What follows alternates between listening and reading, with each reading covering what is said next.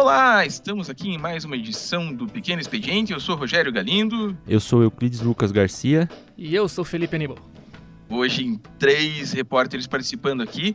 O assunto é quente, o assunto é do dia. Nós vamos falar hoje sobre o júri mais esperado aqui da história do Paraná recentemente, que é o caso Carli Filho. Todo mundo que mora aqui em Curitiba, no Paraná, conhece a história, e mesmo quem não mora aqui, porque o caso ficou conhecido nacionalmente Basicamente, caso você não esteja lembrando, o ex-deputado estadual Fernando Carli Filho bateu o carro dele em maio de 2009, ali na região do Campo Comprido, em Curitiba. Estava voando praticamente com o carro, aliás, literalmente, a mais ou menos 160 por hora, embriagado, sem carteira e matou duas pessoas nesse processo.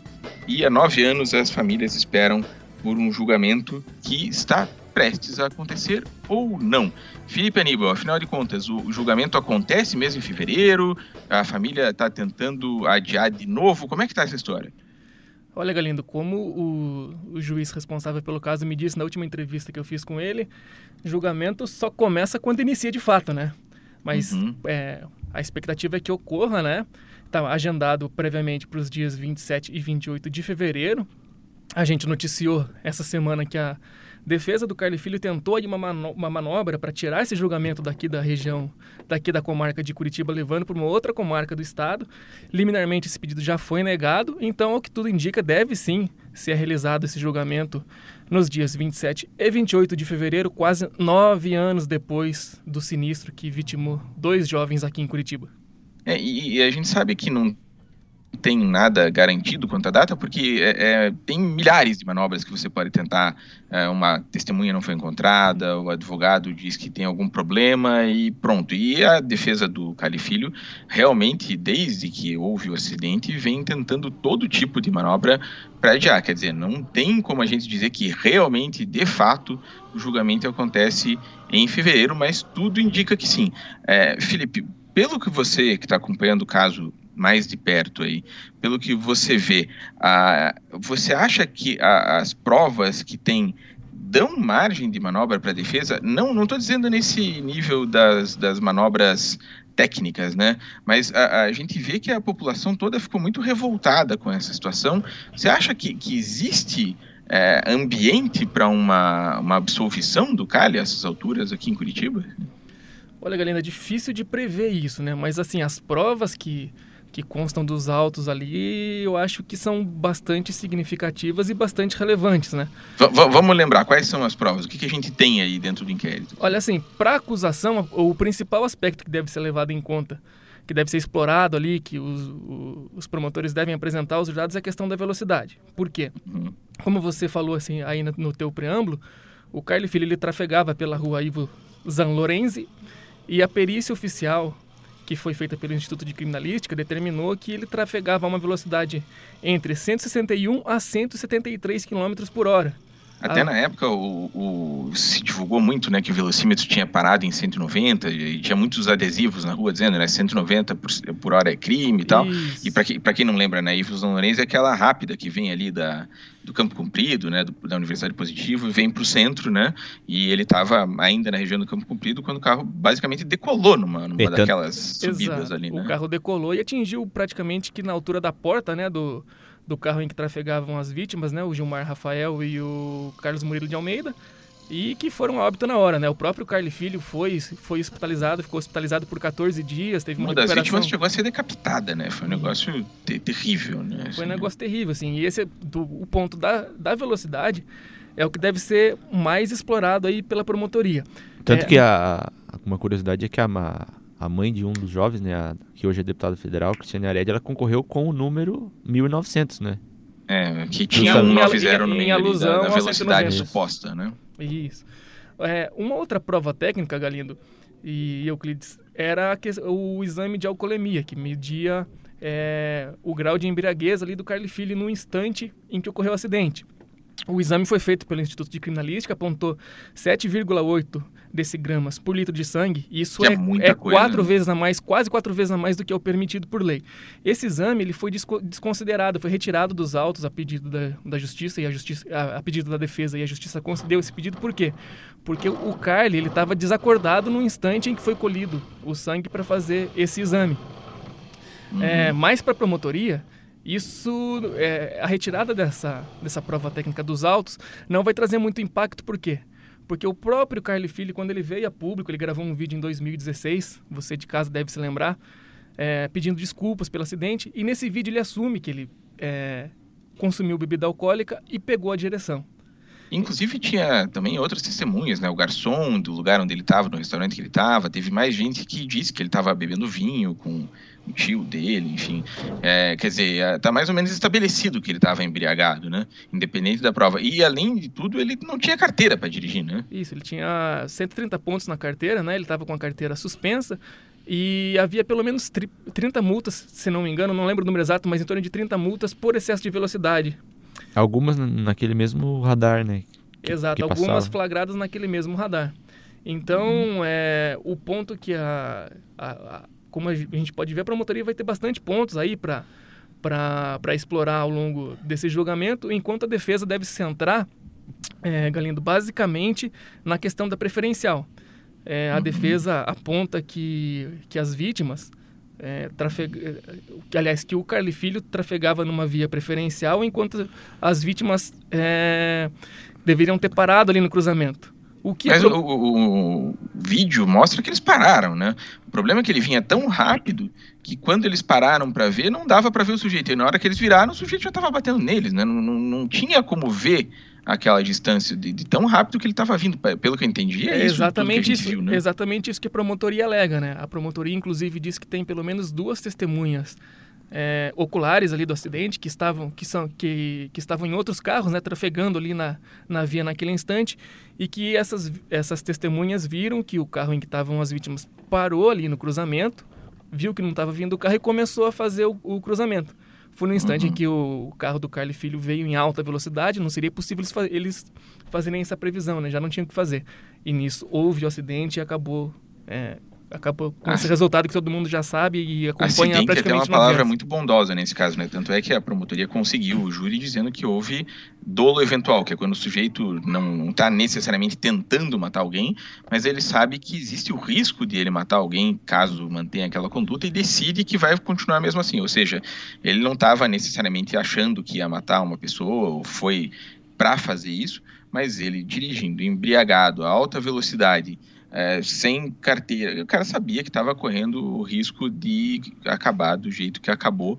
Então é por isso que ele vai a júri, porque o júri é justamente onde se decidem os crimes contra a vida. Né? Esse, ele vai responder esse por é um... crime contra a vida. Esse é um dos motivos pelos quais, inclusive, demorou tanto tempo para ocorrer o julgamento, porque boa parte desses recursos apresentados pela defesa é, era no sentido de que o caso deveria ser julgado como um acidente de trânsito. E Sim. aí, portanto, não injúria popular. Por que, que isso é. Ou seja, é culposo, né? Ele teve uma negligência, uma imperícia, mas não teve dolo, não teve vontade de matar, né? Qual que, é import... Qual que seria a importância, a importância disso? É, ele respondendo por homicídio doloso, a, a pena é muito maior. A pena mínima é de 6 anos e a máxima de 20. Como tem uma segunda teve uma segunda vítima, teria um adicional aí que variaria de um sexto da pena a dois terços, se não me engano. É, ao, ao, passo que sendo considerado um acidente de trânsito, a pena seria muito menor e a gente sabe que pela jurisprudência, mesmo que em caso de condenação, a pessoa raramente fica presa, né? Ela, ela cumpre uhum. ali uma pena alternativa, vai fazer serviço comunitário, doa cesta básica e uma coisa que eh, os pais das vítimas sempre, sempre defenderam é que se trata de um caso emblemático, de um caso para servir de paradigma, né, de jurisprudência para outros casos, para que as pessoas que cometam esses crimes de trânsito, de fato, fiquem presas pelo menos uma parte do período, né, uma parte da pena determinada pela justiça. É, até porque, Euclides, entrando já um pouco na parte jurídica, mas outra, outra implicação que tem essa história do júri, né, é porque os, caso fosse um acidente de trânsito normal, caso não tivesse ido a júri, não tivesse estabelecido o dolo eventual, o, o caso do, do Cali Filho seria julgado por um juiz monocrático, como a gente diz, né, um juiz senta lá, lê o inquérito, lê o que a defesa disse, o que a acusação disse e decide, caneteia, né, E a gente sabe que a, a decisão de um juiz monocrático é, tem muito mais possibilidade de influência política, de, de pressão, enfim. É, não querendo duvidar de ninguém, mas é, a gente sabe que as coisas são assim. Uma pessoa sozinha sente muito mais a pressão do que a sociedade representada pelo júri. E o caso de, dele tem a, o risco de pressão, porque a família do Cali, né, Euclides, é, é muito forte lá em Guarapuava, né?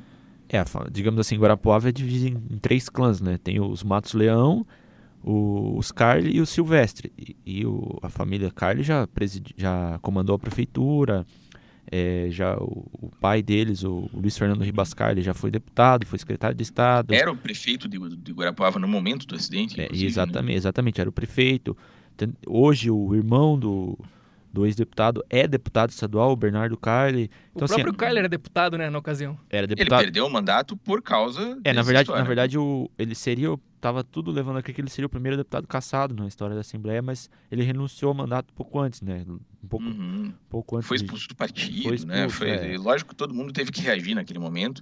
É, mas, mas, apesar disso tudo, a família continua muito influente, né? Eles, inclusive essa semana estão é, inaugurando uma rádio lá, a gente já vai falar disso de novo, eles continuam economicamente, politicamente, tendo uma influência bastante grande. É sim, tanto que para a próxima eleição de prefeito, a volta dos Carly é uma possibilidade bastante grande na, na próxima eleição que um, um, um, das, um dos, dos, políticos da família dispute com chance de vitória a eleição para prefeito, né? Já que o Silvestre comandaram esses dois mandatos agora, pode ser que os Carles voltem a comandar. Então, assim, isso demonstra que, apesar daquele acontecido, que certamente pesou muito no, no histórico ali da família, pode ter levado algumas pessoas a decidir não votar mais no, nos Carly, mostra que eles ainda carregam uma força bastante grande, tanto que hoje tem uma pessoa com mandato que é, que é o Bernardo, que é deputado estadual. E no júri, a gente imagina que essa, esse poder de influência dele se dilui, porque são é, sete jurados que participam e que, não, em teoria, não tem qualquer proximidade com essa família. É, Felipe, até você que está tá acompanhando, assim, é, para explicar, né? Essas pessoas são selecionadas ali no, na beira do julgamento, né? Ninguém sabe Isso. ainda quem são. Como é que funciona exatamente esse processo? Assim? Bom, são os 25 são selecionados previamente é, 25 jurados, isso entre 10 e 15 dias úteis antes do, da data da primeira sessão do julgamento. É, e esse, esse, eles vão, a partir desses 25, eles vão chegar nos sete, nas, nas sete pessoas que de fato vão ser os jurados no, no, no dia, né? Então, os jurados só vão ficar sabendo quem que vão é, fazer esse julgamento, fazer essa análise do caso no dia do julgamento. Então, é, é algo realmente para afastar qualquer possibilidade de manipulação. E no caso de a sessão ser estendida a um segundo dia, esses jurados vão ficar em um hotel pago pelo Tribunal de Justiça e completamente incomunicáveis, né? nem por meios digitais ou telefônicos e tal, é, completamente segregados da convivência da sociedade para não ter influência externa, né? para que seja uhum. é, um julgamento realmente isento. Agora, a, a, gente sabe que de todo jeito vai ter pressão nos dois lados, e por outro lado, se, se a gente sabe que a família do Cali é poderosa e tal, a, a família de uma das vítimas, em função desse acidente, é, também ganhou uma espécie de poder político, né? A Cristiane Yared, Euclides, se tornou deputada basicamente por causa dessa história, e ela não nega, ela diz, inclusive, quando perguntam se ela estaria usando o filho dela para iniciar uma carreira política, ela disse que sim, que ela estava usando o filho dela para que outras famílias não precisassem passar por isso, mas ela se tornou uma deputada é, muito bem sucedida, né, em termos eleitorais. Ah, sim, ela foi a, a, apesar da distância, se você for ver o acidente foi em 2009, ela conseguiu se eleger deputada federal em 2014, digamos assim, um, em cinco anos, apesar de ter passado um, um certo tempo do acidente, ela manteve, digamos assim, isso se manteve na cabeça da população em vista da, da gravidade do acidente e ela conseguiu se, ele, se eleger deputada federal com a votação mais expressiva do, dos 30 deputados eleitos pelo, pelo Paraná em cada mandato. E tanto que hoje ela já pleiteia um, um voo mais alto, né? ela quer se candidatar ao Senado. E digamos assim, ela, para um primeiro mandato, ela, pelo que ela se propôs a fazer, de certa forma, ela até conseguiu certo destaque. Ela nunca escondeu que a legislação de trânsito era o principal mote do, do mandato dela, para que ela sempre disse que queria que queria fazer alguma coisa para que outras mães, outros pais não sofressem ou não passassem pelo que ela passou. E recentemente houve uma mudança importante na legislação para endurecer mais é, a, a, questão de, de, de, motoristas que sofram acidentes embriagados ao volante. E ela se emocionou, deu entrevistas, chorou, etc. E ela, agora, já com, com esse respaldo de um mandato no parlamento como deputada federal, pretende tentar um voo mais alto para o Senado na eleição de outubro. Independente do que você ache da, da Cristiane Aredi, do que você ache do caso do Cali Filho, ela realmente, ela e o marido, a família, passaram a ter um trabalho social importante, reunir famílias que perderam é, pessoas em acidentes, em casos parecidos, né? E ela teve um trabalho relevante nessa área. E, e tanto, isso não, tanto... não, quer dizer em nenhum momento que ela tenha razão, que o outro não tenha, não, não é disso que a gente está tratando aqui, né? A ponto dela, dela dizer, dela e do, do Gilmar, que é que é o, o marido dela, que, que eles se desfizeram praticamente todo o patrimônio, né? Desde que uhum. houve o acidente, pra, por essa causa, né? Eles formaram uma ONG, etc. Ela se candidatou a deputada. Eles dizem que, que perderam a maior parte do patrimônio nessa, nessa empreitada que eles se propuseram a fazer desde que perderam o filho, né? Agora, falando da repercussão política, obviamente isso tem uma repercussão política lá em Guarapuava, como a gente disse, né? Vamos supor que o Cari Filho seja condenado e que o julgamento tenha uma repercussão grande, como a gente imagina que, que vai ter. Isso pode afetar o potencial eleitoral da família, etc. Mas mesmo na eleição estadual desse ano já começou a ter uma certa repercussão, né, Euclides? Um dos principais candidatos ao governo do estado já sofreu um baque por ter feito uma foto com o Carly Filho recentemente. É, o, a família Carly adquiriu uma, uma rádio em Guarapuava, que é da Rede Massa, que pertence ao grupo Massa da família do, do Ratinho, né?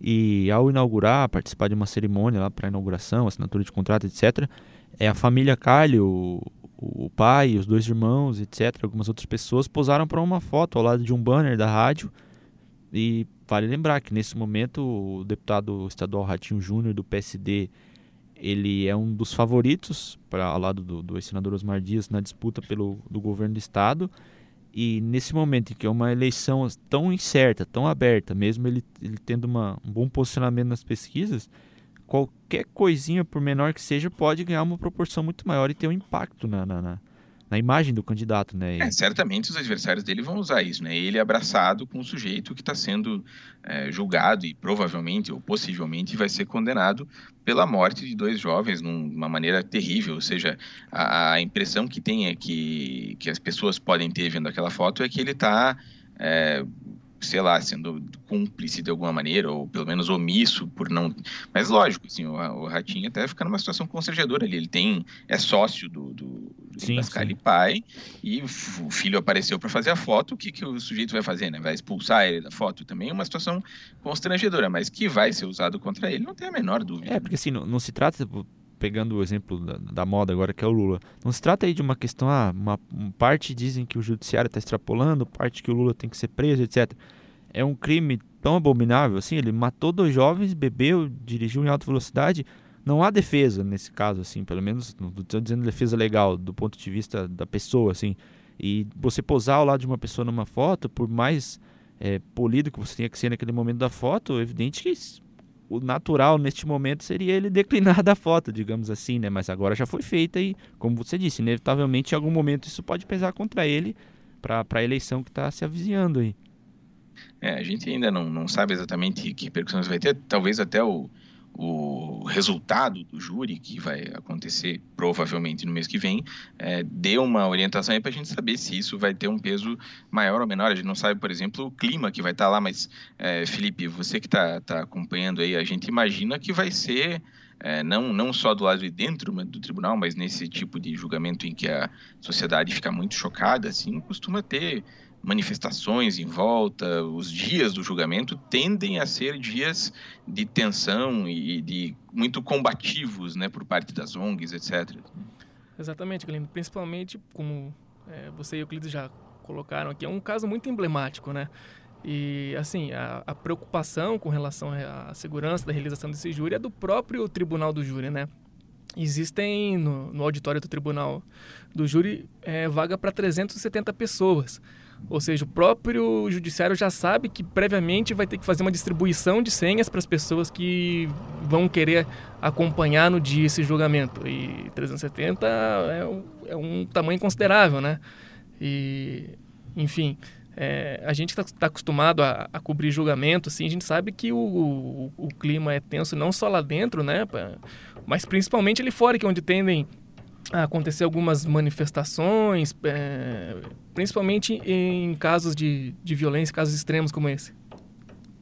É, a gente imagina que vão ser dias muito complicados ali para a família e para as famílias todas, né? Porque tem quem perdeu eh, os parentes ali também vai estar tá, obviamente emocionado, etc. Então vai ser tudo com nervo à flor da pele. Aí a gente espera, lógico, que a justiça seja feita. Até eh, voltando a esse caso da, da manobra aí, né? Em certo sentido, até faz. Tem, tem uma lógica por trás dessa história de pedir para o júri não ser em Curitiba, porque realmente aqui, ah, como foi aqui o caso, e tinha a distribuição dos adesivos, e tinha muita gente a favor da, da campanha da, da IARED, etc., realmente o, o Califilho aqui tem uma chance maior, me parece, de ser condenado do que em outros lugares, porque houve a comoção popular, né? As pessoas já chegam chegam no júri, talvez com uma ideia prévia sobre o que aconteceu. Mas, por outro lado, deixar para fazer em cima da hora, isso me parece realmente deixar muito claro que é só para adiar, para ele conseguir chegar, sei lá, daqui a pouco a uma década sem ir a júri, né? É, no despacho, inclusive, do desembargador que negou a liminar, né, nesse pedido de, de desaforamento de julgamento, que é o termo técnico para transferência da, de comarca, né, o desembargador dá um puxão de orelha na defesa ali. Ele diz que é, que é sabido que a defesa tem tentado de todas as formas protelar o julgamento e que isso configuraria ali um abuso é, do instrumento da, da, ampla defesa, né? Um, um, desvirtuamento da ampla defesa, vamos dizer assim. É, então, tem todos esses aspectos aí que é, acabam chamando mais atenção ainda para esse julgamento que é esperado aí quase nove anos. Tá certo, a gente vai acompanhar tudo isso aqui na Gazeta, no podcast e tudo mais, porque é um assunto que mexeu mesmo com a cidade e a gente vai seguir informando você sobre isso aqui no Pequeno Expediente, nos blogs, no site. Você sabe onde encontrar a melhor informação sobre o caso. O Felipe Aníbal certamente vai estar lá cobrindo e contando tudo para a gente, assim como os outros repórteres da Gazeta. Queria agradecer o Felipe pela participação, o Euclides, o Rodrigo Sirpinski, nosso mago dos trabalhos técnicos, e a você que nos ouve. Se você ainda não assinou o podcast, já sabe vai lá no seu smartphone, clica na lupinha do aplicativo que você usa, procura Pequeno Expediente e toda semana você recebe um arquivo novo aí, 20, 30 minutos para se informar sobre a política paranaense. A gente volta na semana que vem. Obrigado, até lá.